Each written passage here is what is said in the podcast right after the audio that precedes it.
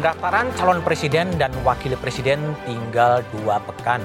Namun, Prabowo Subianto dan Ganjar Pranowo belum mengumumkan dan mendeklarasikan siapa bakal cawapres yang akan dijadikan pasangan. Saat ini baru Anies Baswedan yang sudah memiliki pasangan untuk maju di Pilpres tahun depan. Prediksi bahwa Prabowo dan Ganjar Pranowo akan berpasangan sepertinya tak lagi relevan. Usai Megawati Soekarno Putri menyindir wacana ini di Rakenas PDI Perjuangan. Pernyataan Ketua Umum PDI Perjuangan ini dianggap sebagai penolakan. Lalu siapa sosok yang berpeluang untuk dipilih menjadi pasangan Ganjar Pranowo dan Prabowo Subianto? Dan kapan keputusan ini akan diumumkan? Inilah satu meja forum kejar tayang jelang pendaftaran. Siapa bakal cawapres dari Prabowo Subianto dan Ganjar Pranowo masih menjadi teka-teki apakah itu akan kejar tayang menjelang pendaftaran. Itulah tema satu meja forum malam ini telah hadir di studio dari ujung sebelah kanan Mas Arawani Tomavi, Sekjen Partai Persatuan Pembangunan. Malam, Mas Tamawi. Ada Mas Hasto Kristianto, Sekjen PDI Perjuangan. Malam, Mas Hasto. Malam. Kemudian di sebelah kiri saya ada Mbak Sri Eko Sri Budi Eko Wardani, pengamat politik UI. Malam. Ada Mas Edi Suparno, Sekjen Partai Amanat Nasional. Malam, Mas Edi.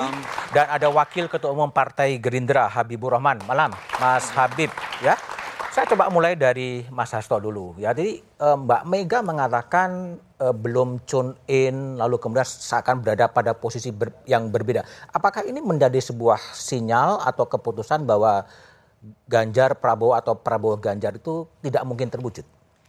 Belum cuk itu kan ketika ada yang menyebut Ganjar sebagai uh, calon wakil. Padahal sekali Ibu Megawati Soekarno Putri mengambil keputusan, beliau tidak pernah berubah. Beliau kokoh terhadap keputusan yang diambil karena itu melalui pertimbangan yang mendalam. Hmm. Sehingga opsinya adalah Ganjar Pranowo sebagai calon presiden, kemudian wakil presidennya inilah calonnya ada beberapa opsi. Dan opsi ini sudah dibahas uh, cukup lama. Dengan Presiden Jokowi tiga jam pernah membahas itu, kemudian pada tanggal 21 April sudah dibahas, dengan para ketua umum partai sudah sering menerima masukan, bahkan dari P3 juga nama-nama sudah dibawa. Siapa aja yang berkembang? Ya dari yang ada di publik ini tidak jauh dari itu. Tetapi kalau kita lihat, semua akan berbicara kepentingan bangsa dan negara. Hmm. Kita saat ini kan juga menghadapi ya, persoalan terkait dengan pangan akibat uh, global warming, akibat perang geopolitik di Rusia Ukraina, sehingga uh, berbagai persoalan eksternal dan internal ini nanti bisa mengerucutkan seperti terjadi pada tahun 2019. Oh. Secara empiris tiba-tiba muncul Kiai Haji Ma'ruf Amin. Bisa berubah total di ujung-ujung gitu? Berubah terhadap komposisi. Oh. Komposisi kerjasama partai politik bisa mengalami perubahan, tetapi uh, posisi calon-calon presiden tetap ya ada Pak Ganjar Pranowo, ada Pak Prabowo, ada Pak Anies. Hmm. Tapi baiknya memang nunggu saja sampai pendaftaran akan di janur kuning udah melengkung ya Mas ya? Ya kalau pendaftaran kan 19 sampai 25. 25. Dan kita melihat momentum apakah sebelum tanggal 19 hmm. atau kemudian di antara tanggal 19 sampai 25 itu. Oke baik. Mas Habib ini kan sudah 19 Oktober kian dekat meskipun kalau kita pakai deadline ya bisa 25.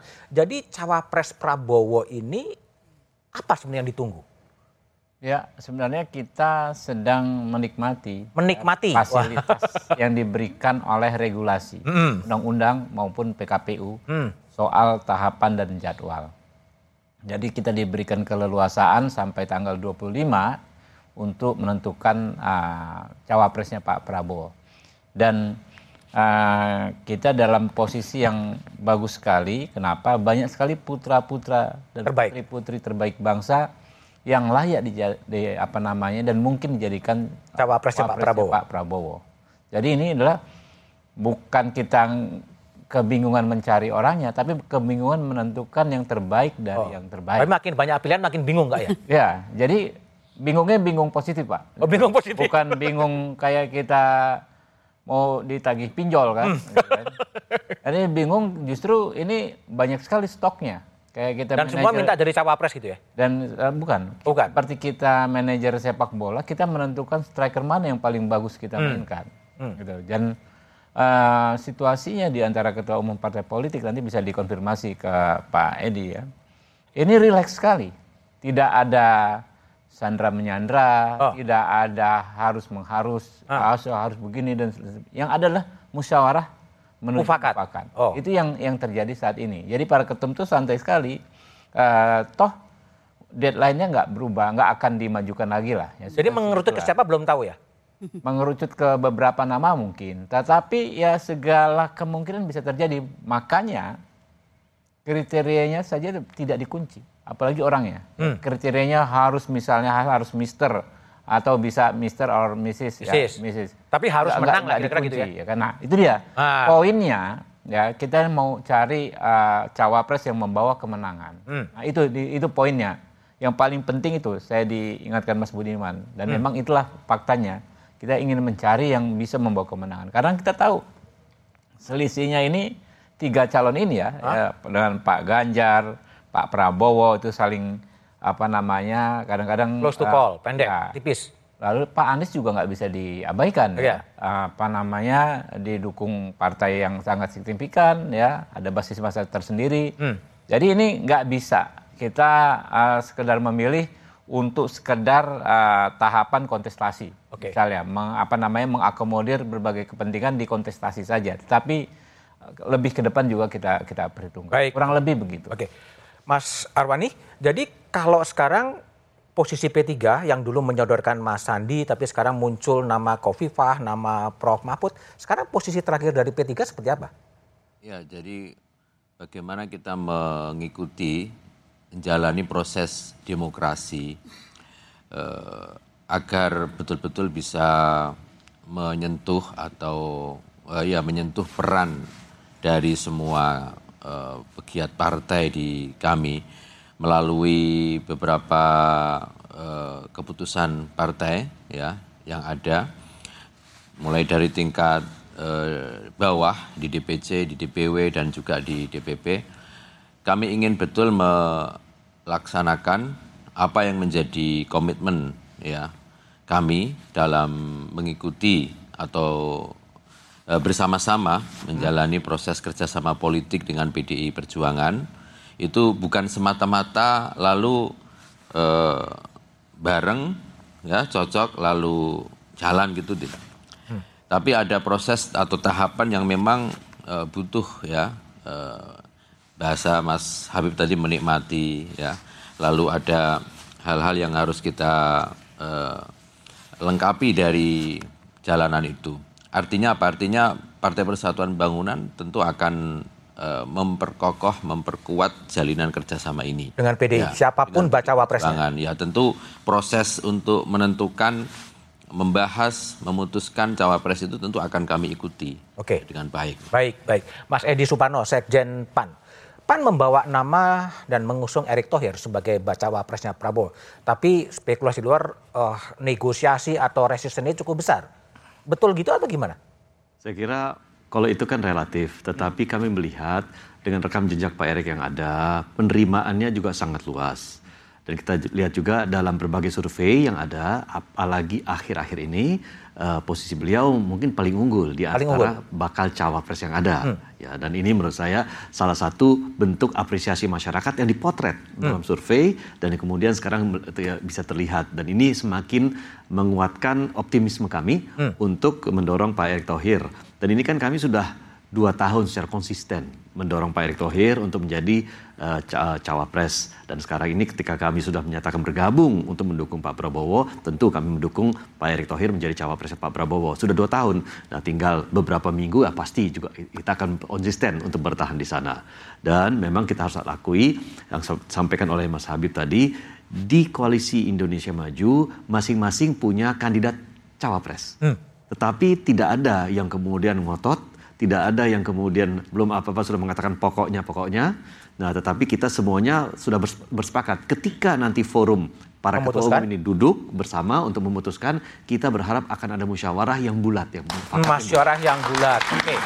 Memang kemudian publik dan juga uh, membaca bahwa suara dari Nahdlatul Ulama mungkin diperebutkan untuk bisa mendapatkan berkah elektoral. Tapi apakah benar demikian Mbak Dani? Tapi jawabannya setelah jeda.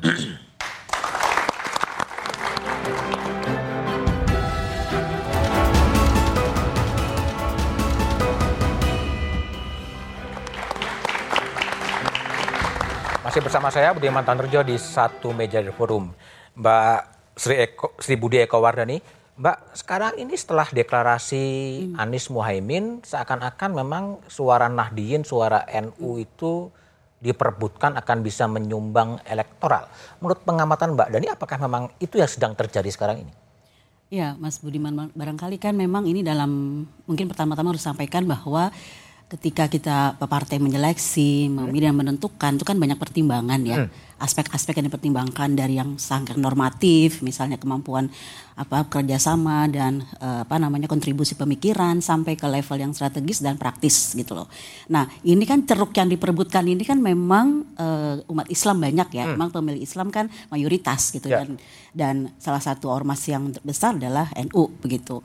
Nah persoalannya kan ini apa namanya uh, untuk sampai ke grassroots ini kan ide yang dibutuhkan ya hmm. oleh uh, pasangan ini uh, oleh apa pasangan calon capres dan cawapres ini. Jadi nah apa namanya uh, siapa ormas mana yang bisa sampai ke grassroots kemudian dapat mer, apa namanya uh, masuk ke simpul-simpul itu loh simpul-simpul pemilih di grassroots nah itu barangkali kalau Mbak Dani lihat sekarang Mas Ganjar dan Pak Prabowo juga lagi ya. membidik calon-calon yang berlatar belakang Nahdlatul Ulama saya nggak yakin juga sih nggak ya. yakin nggak yakin juga karena memang kan begini ya Eh, landscape politik 2019 hmm. dengan 2024 ini kan berbeda hmm. ya.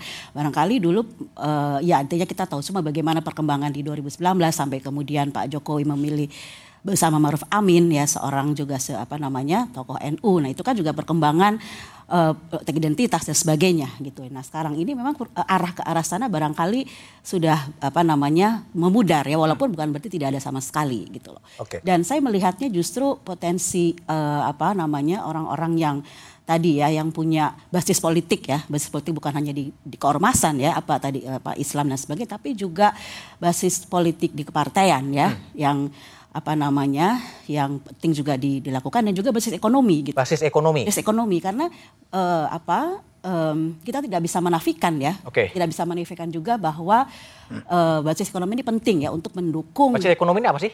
Orang ya, bank pengusaha gitu? Ya, ya pengusaha oh, okay. atau yang punya bukan bukan bukan secara literal dia pengusaha, tetapi juga ada apa namanya uh, diminati bukan diminati artinya pasangan ini memang mendapatkan dukungan juga hmm. dari kelompok ekonomi tadi gitu okay. sehingga uh, apa namanya ya tadi ya melihat uh, bisa kemudian memberikan kontribusi ya kepada kampanye dan sebagainya okay. gitu. Jadi logistik ya, pertimbangannya ya, logistik ya? dan juga arahnya ke depan ini kan peta global dan segala macam itu kan harus juga Oh, jadi orang banyak sekali pertimbangan ya. Iya, pertimbangan strategisnya artinya orang-orang yang berintegritas, tidak hmm. punya katakanlah apa namanya problem dengan integritasnya sehingga tidak memunculkan keraguan ya karena mungkin kita Baik. tahu ya Mas Budiman eksekutif ini kan satu tubuh yang kekuasaan yang hmm. utuh gitu ya jadi kekuasaan presiden itu sangat kuat nah wakil ini suatu waktu kan dapat saja menggantikan kalau baik. ini berhalangan. Oke, okay, gitu. baik, Mas Habib. Jadi setelah kemudian Muhaimin tiba-tiba apa ada serangan kilat dan kemudian keluar dari dari barisannya Pak Prabowo, kan Muhaimin kan juga merepresentasikan Nahdlatul Ulama. Apakah kemudian sekarang Pak Prabowo juga sedang mengincar latar belakang baca wapres yang juga berlatar belakang Nahdlatul Ulama? Ya, jadi gini Mas, apa kita sadar bahwa NU itu penting, faktor NU penting dalam uh, politik kita. Makanya kalau intensi kita, ikhtiar kita adalah bagaimana sebetulnya sebanyak mungkin elemen NU itu kita satukan di barisannya Pak Prabowo, hmm. gitu kan? Dulu ada Gus Muhaimin ber, bukan berarti kita menutup pintu dan memutuskan komunikasi dengan elemen-elemen lainnya seperti Mbak Yeni, ada Bu Khafifah, Pak Mahfud, ada elemen-elemen lain di NU. Di pesantren-pesantrennya pun banyak sekali. Nah itu terus dilakukan. Jadi kalau sekarang Pak Prabowo kemarin misalnya dua hari berturut-turut ke Jawa Timur, Timur. ya kan ya, itu bukan sebuah tindakan yang reaktif ya uh, karena Gus Muhaimin uh, tiba-tiba sudah deklarasi dengan Pak Anies, Anies Baswedan, bukan bukan. Hmm. Tapi kita memang dari dulu uh, kalau bisa sebanyak mungkin merawat ya. Apa namanya elemen-elemen NU ini ada di barisan kita. Nah, apakah sosok cawapresnya kita apa namanya jadikan uh, persyaratan misalnya harus berlatar belakang itu itu kembali lagi ke pasal pertama tadi bahwa penentu cawapres termasuk kriterianya adalah Pak Prabowo bersama para ketua umum partai politik. Tetapi masukan dari masyarakat ya baik para pendukung kami, para pendukung partai politik uh, yang bergabung ke Pak Prabowo, dari pengamat ya, ilmuwan seperti Mbak Dani ini, terus kami tampung. Hmm. Kayaknya Pak Prabowo juga mendengarkan Jawa Timur gitu. Oke, baik. Mas Hasto, kalau tadi tadi kan dari baca wapresnya Mas Ganjar kan ada Pak Prof Mahfud, ada Mbak Kofifah. Apakah ini juga semata-mata pertimbangan dari sosok-sosok ini atau lebih ke pertimbangan soal eh, latar belakang dari keduanya sebetulnya? Ya, masing-masing tergantung pada bagaimana kita memotret persoalan. Prof Mahfud misalnya beliau pakar hukum, hmm. memiliki pengalaman di eksekutif, legislatif, yudikatif, sosok yang mampu meletakkan hukum untuk semua yang mengedepankan keadilan. Pak Sandi yang diusung P3 mengedepankan ekonomi kreatif, sangat populer di kalangan anak muda di luar Jawa, memiliki basis dan bergerak lincah, bergerak cepat. Kemudian juga Mbak Kofifah, sosok untuk menggalang pemimpin perempuan. Kemudian ada sebelumnya ada Pak RK mewakili uh, elektoral dari Jawa Barat. Barat. Sehingga semua punya plus minusnya. Hmm. Tetapi yang paling penting adalah dari Pak Ganjar sendiri. Oh. Pak Ganjar ini kan bergerak cepat. Dia menggunakan jurus seperti kereta api cepat wush gitu. Sehingga gitu ya. elektoralnya juga cukup tinggi. Jurus uh, pesawat udara, ini bukan pesawat bekas nih, pesawat baru. Sehingga memberikan suatu direction terhadap okay. arah masa depan. Ah. Dan tim kampanyenya juga hebat. Hmm. Kan ada Pak Arsyad.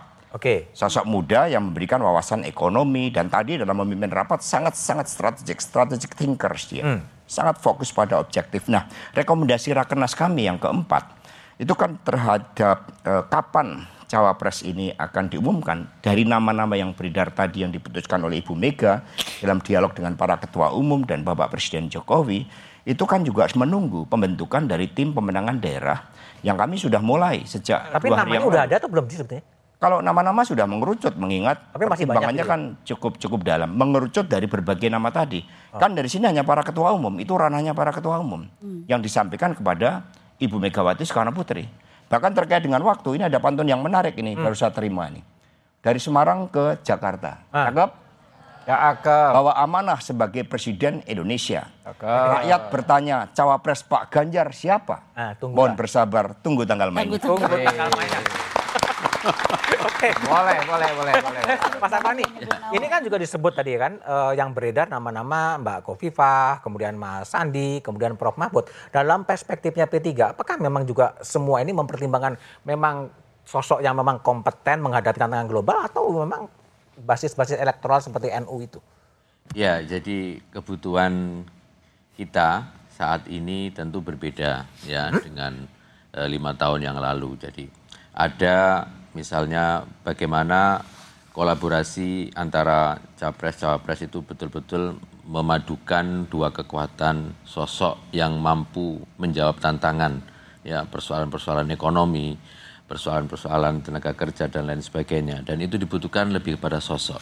Kita semua tentu melihat bahwa yang ceruk ya Nahdlatul Ulama itu menjadi sangat uh, penting ya dalam uh, elektoral tentu sudah melebur tentu. Hmm. PDI Perjuangan juga banyak sekali pemilih dari Nahdlatul Ulama, Gerindra, PAN, apalagi di Partai Persatuan Bangunan.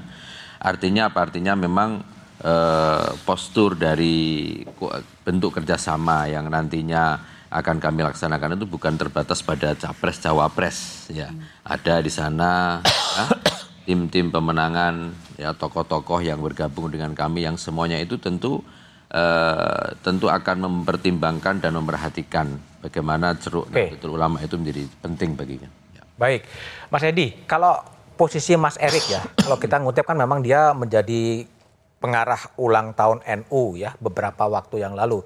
Tapi Bang Jul juga pernah mengatakan selain Mas Erik juga ada Pak Muhajir Effendi gitu loh yang juga ditawarkan uh, sebagai uh, bakal calon wakil presiden.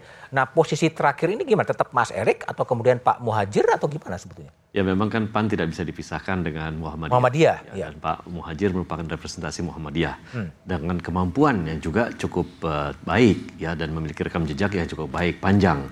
Nah dan uh, inilah yang kemudian membuat kita mengusulkan kepada Pak Prabowo, Pak Erick Thohir dan di samping itu juga Pak uh, Muhajir. Tetapi memang kalau dilihat dari rekam jejak perjalanan PAN bersama Pak uh, Erick Thohir itu sudah dua tahun kita sangat intens, sangat intens, sangat intens dalam berbagai acara dan kami juga melihat perkembangan dari elektabilitas Pak Erick Thohir yang hmm. tumbuh secara konsisten, progresif tetapi konsisten. Oke. Okay. Dan mendapatkan momentum ya karena beliau uh, boleh dibilang bertangan dingin, bertangan dingin menangani si Asian hmm. dengan baik, sekarang PSI juga dengan baik dan uh, kita lihat beliau itu tidak saja sebagai seorang per, apa komunikator yang baik, mampu membangun komunikasi dengan semua pihak yang baik, tetapi bisa ma masuk ke semua kalangan dengan baik. Nah, inilah salah satu keunggulan yang kami merasa punya keyakinan untuk mendorong Pak Erick Thohir untuk ke Pak, Pak Prabowo. Yang kami khawatirkan cuma satu, Pak Erick Thohir keburu diambil oleh Mas Hasto. Uh, mungkin ya. Kan jadi kan bajunya sudah garis-garis. Ganjar Mas Erick mungkin terjadi juga. Sangat bisa kan? Sangat bisa dan kemudian PAN pindah lagi gitu. Oh iya. saya, saya kira kita dari awal kan sudah komitmen dengan Pak Prabowo meskipun okay. dengan Pak, Pak Erick Thohir tapi nah. komitmen kita solid dengan Pak Prabowo. Ya, tapi komitmen yang tertulis saja bisa berubah kan? tapi yang jadi pertanyaan adalah apakah memang situasi yang mungkin masih agak buntu atau apa pun juga tersandra oleh putusan Mahkamah Konstitusi soal syarat umur yang sudah dimusyawarahkan tapi sampai sekarang juga belum diucapkan. Satu meja akan membahas setelah jeda berikut ini.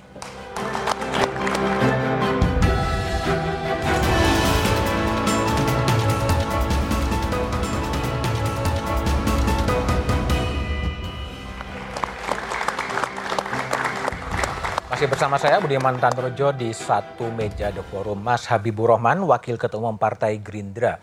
Apakah kemudian bakal calon wakil presidennya Pak Prabowo itu juga belum diputuskan sambil menunggu putusan Mahkamah Konstitusi soal pendaftaran usia bakal calon wakil presiden yang diminta diturunkan dari 40 ke 35 dan poster-poster menunjukkan bahwa Prabowo Gibran itu juga uh, bermunculan di mana. Apakah menunggu itu?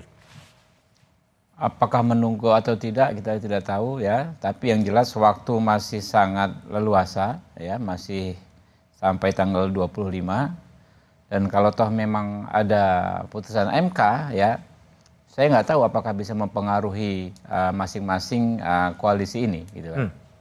Bisa tapi yang jelas ya saya saya saya nggak bisa pastikan juga. Tapi yang jelas mekanisme pengambilan keputusan para ketum itu kita uh, menerima masukan, menerima usulan, ya lalu disampaikan kepada para ketum, lalu dibahas. Jadi siapa pun juga sekarang uh, apa namanya sudah banyak nama disampaikan dan itu terus yang di, dibahas oleh uh, para ketum. Termasuk Gibran. Saya juga nggak ngerti yang short listnya uh, seperti apa, apa long listnya seperti apa, tapi semua usulan langsung disampaikan. Hmm. Gitu. Tapi tidak menunggu putusan Mahkamah Konstitusi. Kalau secara proses menunggu, saya, saya, saya menurut saya sih enggak. Yang jelas kita acuan kita adalah undang-undang, ya adalah PKPU. Gitu. PKPU. Ya. Oke, baik, Mas Hasto ini kan yang banyak juga disebut-sebut termasuk oleh Ketua Mahkamah Konstitusi, Konstitusi sendiri soal pemimpin muda dan yang kemudian telunjuk diarahkan kepada Gibran Raka Buming Raka, Wali Kota Solo, putra Presiden Jokowi yang kader PDIP. Nah, seandainya kemudian Gibran kemudian ditawari untuk menjadi bakal calon wakil presiden, gimana posisi PDIP? Ya, PDI Perjuangan harus uh, objektif karena kami partai yang mengemban nama demokrasi. Eh, MK termasuk ketua MK dengan seluruh jajarannya itu harus betul-betul mengedepankan sikap kenegarawanan. Karena diuji dalam undang-undang itu apakah undang-undang itu bertentangan dengan konstitusi atau tidak. Hmm. Sehingga bukan memasukkan suatu materi muatan baru. Apalagi uh, pakar hukum yang kredibel itu mengatakan bahwa tentang usia, ketentuan usia itu open legal policy. Apalagi kita juga punya tanggung jawab untuk menjaga pemilu demokratis. Salah satu instrumen dari pemilu demokratis, enam bulan sebelum pemilu tidak boleh ada suatu regulasi baru. Hmm. Itu General Election of Law. Inilah yang harus kita taati terlebih dahulu. Terlepas dari persoalan misalnya Mas Gibran itu ada suatu aspirasi untuk didorong menjadi uh, calon wakil presiden di dalam berbagai opini-opini publik. Tetapi upaya-upaya ini tidak boleh uh, melanggar dari konstitusi itu sendiri. Hmm. Hakim konstitusi harus betul-betul kokoh. Tidak boleh ada karena kaitannya dengan kekerabatan. Kami hari ini agak prihatin membaca berita di majalah Tempo. Kemudian mulai muncul Mahkamah Konstitusi dikatakan sebagai Mahkamah, Mahkamah keluarga. keluarga. Ini kan suatu otokritik sebenarnya dari pers. Karena pers ini penjaga uh, demokrasi. Ini yang harus kita hormati terlepas dari berbagai kepentingan yang ada.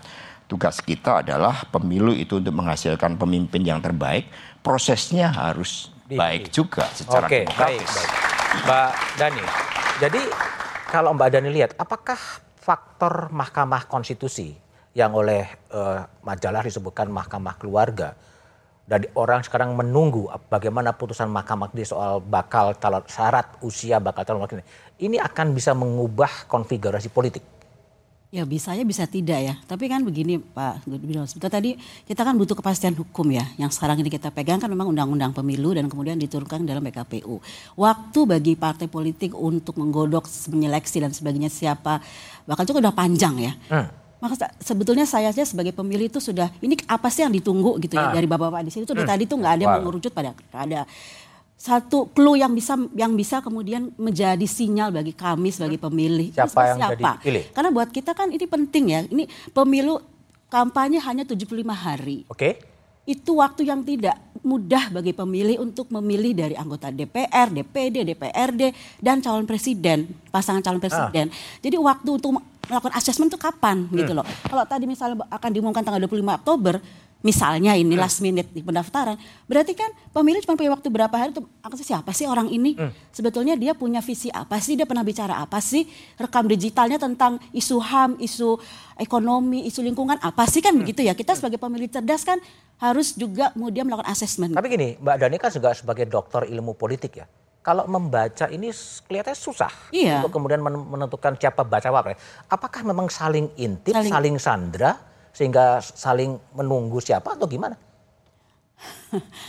Ya, saya juga artinya kan ini proses seleksi internal partai yang tertutup ya. Ini kan yang kita kritik dari Tertutup. dulu. Tertutup. Artinya Dalam sebetulnya- kamar gelap gitu. Iya, iya. Tadi disebutkan Pak Habib ini ditentukan oleh Pak Prabowo dan ketemu partai saja. Kemudian Pak Bu Mega dan sebagainya.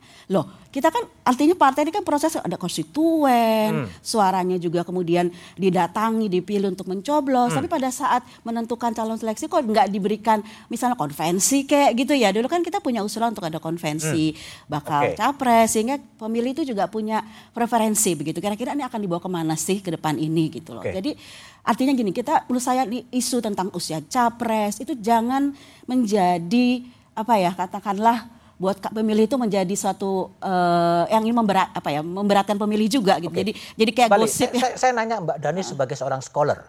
Ini sudah dimusyawarahkan kira-kira dua minggu lalu. Tinggal diucapkan, tapi nggak diucapkan. masuk angin kali ya. Masuk angin. Artinya kan Angin siapa yang masuk? Iya makanya nih angin siapa nih karena kita juga berharap Mahkamah Konstitusi para hakim konstitusi itu betul-betul teguh ya bahwa ini usia itu kan urusan pengambil kebijakan di DPR. Open legal Open policy. legal policy. Jadi pertimbangan-pertimbangan kan pertimbangan banyak gitu ya aspek katakanlah tadi aspek apa eh, kematangan dan sebagainya itu kan ada ada rasa akademiknya gitu loh. Hmm. Tapi pada level kebij eh, apa eh, Mahkamah Konstitusi kan dia apakah itu melanggar pasal mana yang dilanggar dari Undang-Undang Dasar 45 gitu kan. Hmm. Pasal yang mana kalau tentang usia itu kan juga diatur oleh Mahkamah Konstitusi. Hmm. Artinya menurut saya sih ini jadi kayak buying time gitu ya. Buying time. Ha, ha, buying buying- time untuk apa? Ya tadi menentukan barangkali bisa aja nih nama yang yang digadang-gadang ini masuk gitu ya. Yang misal tadi Mas Gibran atau siapa gitu yang barangkali punya kaitan juga dengan figur Pak Jokowi supaya keberlanjutannya ada. Oh. Kan bisa saja Oke. orang mengaitkannya ke sana Oke, gitu ya. oke. Atau memang eh, dengan dengan eh, apa keberlanjutan relawannya supaya kemudian juga bisa dikaitkan Oke. dengan artinya walaupun Pak Jokowi nggak hadir di periode ketiga tetapi misalnya ada ada yang punya kaitan dengan keluarganya itu kan bisa meng, meng- apa memut apa istilahnya itu eh, motornya, gerakan Motornya. relawannya bisa Oke. hadir dan Baik. ya barangkali ada jaminan juga untuk di belakang Baik. layar melakukan Baik, Mas Edi. Jadi kalau tadi penjelasan Mbak Dani, apakah kemudian Pak Prabowo juga belum bisa firm menentukan bakal calon wakil presidennya? Apakah juga karena ada faktor Pak Jokowi? Saya kira kalau me- memang melihat hal ini, untuk menentukan pemimpin itu butuh eh, waktu yang panjang dan kehati-hatian. Oh. Apalagi sekarang kita berbicara calon pemimpin yang akan kita pilih, Pak Prabowo dan wakilnya, siapa pun Pak Prabowo mempertimbangkan sebagai wakil dan akan dibahas bersama-sama dengan para ketua umum parpol pengusung. Eh, saya kira itu tidak bisa di- diputuskan se- secara ringkas, secepat, hanya karena ada desakan waktu. Oh. Memang kita masih punya waktu, tetapi memang yang harus dilakukan adalah eh, keputusan itu harus dibuat secara sangat matang, mengingat kita satu ini adalah calon pemimpin untuk lima tahun akan datang, dan tidak hanya sekedar untuk menang, hmm. tetapi untuk bagaimana nanti memerintah bersama-sama. Hmm. Jangan sampai nanti di tengah jalan banyak kepala-kepala daerah misalnya baru 2-3 bulan mereka bersama-sama tiba-tiba sudah tidak berbicara lagi, hmm. sudah tidak bisa sinergi lagi hanya karena di awalnya mereka bersepakat untuk menang, tetapi tidak tahu ketika nanti memerintah bagaimana kelanjutannya. Saya kira ini menjadi salah satu pertimbangan Pak Prabowo dengan para ketua umumnya yang ada dalam koalisi Indonesia Maju untuk berhati-hati sekali untuk mengkaji secara detail uh, bagaimana kita kemudian memutuskan siapa yang akan menjadi cawapres beliau okay. tanpa ada intervensi siapa pun. Tanpa ada intervensi tanpa dari siapa termasuk Presiden Jokowi. Yes, tidak ada. Oke, okay. Mas Arwani. Jadi kalau dalam pandangan uh, Partai Persatuan Pembangunan selain Mas Sandi, siapa sih kira-kira daya yang eh, bakal calon wakil presiden yang punya daya tarik elektoral yang cukup signifikan untuk mendampingi Mas Ganjar? Ya, dari dalam bacaan dan pandangan P3 eh, sosok Mas Sandi memang sudah kami eh, pertimbangkan ya. Baik dari rekam jejak, beliau juga sudah pernah mengikuti perhelatan eh, Pilpres dan juga kemampuan beliau. Eh, tentu di luar itu kami juga membuka ya menghormati partai-partai lain yang tergabung dalam kerjasama politik dengan kami untuk misalnya menyampaikan usulan nama-nama tentu hmm. kami atau kita punya banyak ya stok putra putri terbaik bangsa ini yang tentu akan bisa melapisi dan mendampingi Mas Ganjar nantinya selain meraih kemenangan juga tentu bisa melanjutkan pembangunan-pembangunan yang ada di Indonesia ini dengan lebih baik gitu. Itu juga tidak menunggu semacam restu dari Presiden Jokowi gitu? Uh, bukan restu ya, tetapi bahwa sosok atau posisi Pak Jokowi tentu akan menjadi bagian yang oleh kami ya eh, kita dengar ya kita tentu juga eh, meluangkan untuk bicara dengan beliau posisi beliau yang sekarang ini sebagai kader PD Perjuangan dan juga orang atau sosok yang paling ya mempunyai eh, kemampuan atau punya ruang lebih ya dalam pembacaan politik di Indonesia sekarang ini ya posisi beliau. Jadi sangat wajar jika kita mendengar apa yang menjadi masukan dari uh, Presiden, Presiden Jokowi. Ya, terkait dengan okay. apa siapa cawapres Pak Ganjar nantinya. Oh ya. Bakal calon wakil presiden memang masih harus ditunggu. Mungkin akan muncul kejutan-kejutan baru ya kita tunggu saja. Tetapi apakah soliditas partai koalisi akan bertahan? Satu meja akan membahasnya setelah jeda berikut ini.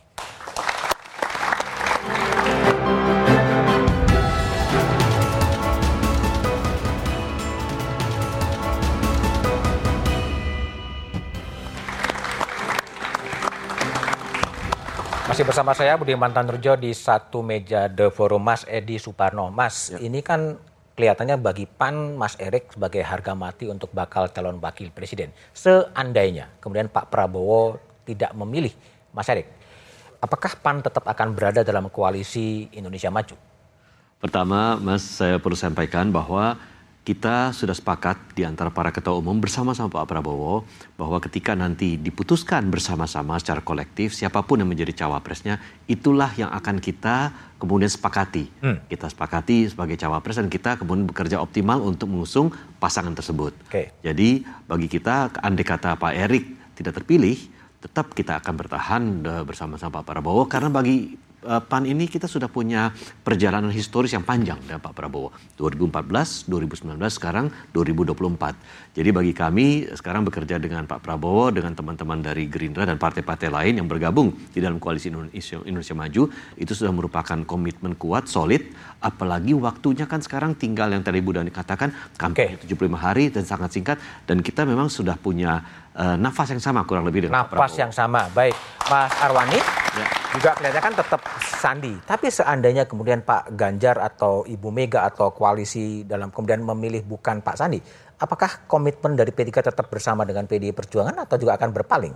Ya, jadi pilihan ke Mas Ganjar ini adalah upaya ikhtiar P3 meningkatkan kepercayaan kita kepada Mas Ganjar dari eh, kerjasama kita di Jawa Tengah, Mas Ganjar dengan uh, Gus Yasin, kita tingkatkan pada tingkat nasional. Hmm. Jadi kami sudah uh, lima tahun bekerja dengan Mas Ganjar PDI Perjuangan dengan Partai Persatuan Bangunan dan alhamdulillah berjalan dengan baik. Tentu ini akan kita lanjutkan di tingkat nasional. Itu ya. Oke, kalau Mas Habib ini kalau Pak Prabowo kan kelihatannya memberikan apa ya uh, harapan kepada banyak tokoh, kepada Mbak Kofifah menyatakan minatnya, kepada Mbak Yeni juga mengatakan uh, oke. Okay. Sebetulnya kalau menurut bacaan Mas Habib pribadi akan ke mana sih berlabuh Pak Prabowo itu nanti? Sepertinya Mas Budiman uh, bisa lebih cepat tahu nih. Kadang-kadang wartawan lebih mengerti daripada kita kan. Ngeles. Ya, Mas Hasto ya. Kadang-kadang. Jadi begini, kan ada ada apa namanya persoalan-persoalan yang memang uh, domainnya para ketum. Itu ketum, ya? fakta politik. Hmm. Ya, partai politik apa pun. Ya. ya. Walaupun kita kritik, tapi mungkin itu juga salah satu mekanisme untuk survive partai politik ini. Hmm. Ya. Apakah itu negatif? kita bisa diskusikan nanti. Oke. Okay. Seperti tadi disampaikan Mbak Mbak Dani ya. Tapi de facto ini terjadi di semua partai politik setidaknya di masa reformasi ini, hmm? ya kan? Ada level-level itu yang apa yang merupakan domain para ketum.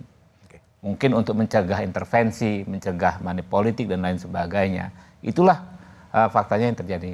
Nah, soal banyaknya tokoh itu merupakan gaya politik Pak Prabowo yang merangkul. Merangkul semuanya. Pak Prabowo itu merangkul. Jadi apa terlepas apakah ini uh, akan menjadi cawapres atau bukan, ya keinginan Pak Prabowo merangkul karena kan kita tidak bisa ya mengelola Indonesia ini sendiri saja. Oke. Okay. Ya mau jalan sendiri saja. Terlepas nanti jadinya bagus, yang penting hubungannya baik. Uh, bagus atau tidak bagus, tetapi hubungannya baik. Kita ingat Pak Prabowo pernah ketemu hampir semua apa namanya ketum partai politik sebelum apa terbentuknya koalisi-koalisi ini. Bahkan ketika waktu itu misalnya Pak Surya Paloh sudah punya capresnya Pak Anies, masih bertemu gitu kan. Hmm. Jadi jangankan dengan orang yang punya potensi menjadi cawapres, dengan okay. sosok yang sudah jelas-jelas uh, rival Bis, politik tetap, saja tetap, tetap berteman dan berkawan. Baik, baik. Mas Hasto, kalau Pak PDIP ini kan sering membicarakan soal momentum, ya sebetulnya momentum kapan Mas Ganjar dengan baca wapres itu akan diumumkan? Ya tadi Mbak Dita kan sudah menyampaikan waktunya itu nanti hanya 75 hari kampanye sehingga sangat singkat maka segala sesuatunya harus well prepare. Yang pertama dalam rekomendasi Rakernas itu konsolidasi dari tim pemenangan nasional termasuk pembentukan di daerah-daerah itu kami percepat. Kemudian yang kedua, koordinasi antara tim pemenangan dengan badan pemenangan pemilu setiap partai politik. Karena ini pemilu serentak, hmm. pileg dan pilpres sama-sama. Yang ketiga, visi misi program agenda strategis harus diuji publik dulu hmm. dengan para pakar. Kami Sabtu Minggu besok konsinyering untuk membahas visi misi dari Pak Ganjar Pranowo. Dan kemudian yang keempat itu juga dengan melihat dinamika politik nasional. Nah, kelebihan dari kami partainya sedikit lebih gampang. Sehingga lebih mudah dan sudah bonded. Hmm. Sewaktu-waktu berkonsultasi dengan Pak Jokowi mudah dan kalau dari apa yang disampaikan oleh Ibu Mega ke saya, nama itu sudah mengerucut, tinggal menunggu mengerucut momentum. Berapa? Dua, setiga, satu? Tinggal udah mengerucut ke arahnya ke satu. Oh, ke satu. Ya arahnya sudah, sudah ke satu, okay. udah udah mendekati satu. Siapa? Ya dari Ibu yang bersama para ketua umum mandatnya. Jadi momentum itu yang kami desain, oh. elemen of surprise-nya ini elemen yang kami desain. ya kita tunggulah kapan elemen of surprise akan muncul. Mbak Dani, kalau Mbak Dani lihat sampai kepada 19 Oktober atau 25 Oktober, masih solidkah partai politik itu nanti mendaftarkan sampai janur kuning melengkung? Ini curiganya nih Mas Budiman, ini kayaknya mungkin cawapresnya belum diumumkan karena mungkin menunggu, mungkin ada yang kalian hati gitu, kemungkinan ya. Ini ada kan ya? pertemuan Ya, misalnya Partai Demokrat, apakah sudah firm betul di koalisinya Pak Prabowo? Loh kenapa kok tiba-tiba Ya mungkin tiba-tiba ketemu sama Pak Jokowi, Jokowi gitu okay. kan, apakah apakah akan ada? Ya namanya ini kan masih punya peluang ya, hmm. barangkali barangkali saja tidak tidak harus menjadi cawapres hmm. apa uh, cawapres ya, tapi barangkali nanti kan potensi katakanlah kemenang dari survei katakanlah dari dari Pak Ganjar kan lebih tinggi gitu ya, barangkali itu juga menjadi opsi kalau misalnya nanti bergabung apakah ada kemungkinan menteri dan sebagainya gitu. Tapi kalau melihat situasi hari ini sih tampaknya sih mungkin udah firm ya. Kecuali memang firm apanya? Partainya sih. Oke. Okay. Koalisinya itu Hah? Gitu kan kalau Tidak dari, akan berubah. Kalau dari apa namanya? Uh, apa apa uh, komposisi ini kan udah sudah suara ya, hmm. sudah sudah memenuhi gitu kan. Nah, tadi makanya tinggal tinggal apakah ada kemungkinan apa namanya transaksional yang harus terjadi misalnya tadi ya apakah ada apa peluang untuk diberikan jabatan ini dan sebagainya gitu. Nah, ada kemungkinan bergeser lagi. ya ini makanya ini kan politik itu kan politik serba elemen surprise tadi kan banyak gitu ya. karena transaksi. Nah, itu gitu. Okay. Tapi saya kok apa nggak tahu ini namanya namanya apa namanya sudah sudah sangat apa sudah sangat waktu tinggal dua minggu ini kenapa kalau masih ada berubah partai kan artinya pemilih apa rakyat melihat kok dia tidak konsistensi pelin plan gitu. Itu okay. kan juga salah satu hal yang merugikan ya buat pencitraan partai itu gitu loh. Artinya Poin terakhir, Mbak. Jadi dua pasangan atau tiga pasang? Eh tiga pasang ya? Tiga pasang. Oke baik Mas Habib, Mas Edi, Mbak Dani, Mas Hasto dan Mas Armando telah bergabung di satu meja The Forum. Politik Indonesia kontemporer kerap memunculkan kejutan. Masa pendaftaran pasangan capres dan cawapres memang masih dua pekan ke depan. Belum diumumkannya cawapres dari Prabowo Subianto dan Ganjar Pranowo bisa jadi karena belum tuntasnya negosiasi atau masih tersandra putusan Mahkamah Konstitusi soal batas umur capres dan cawapres. Hakim Konstitusi sudah memusyawarahkan tapi tak kunjung membacakan. Politik saling sandra inilah yang memperumit ruang untuk negosiasi.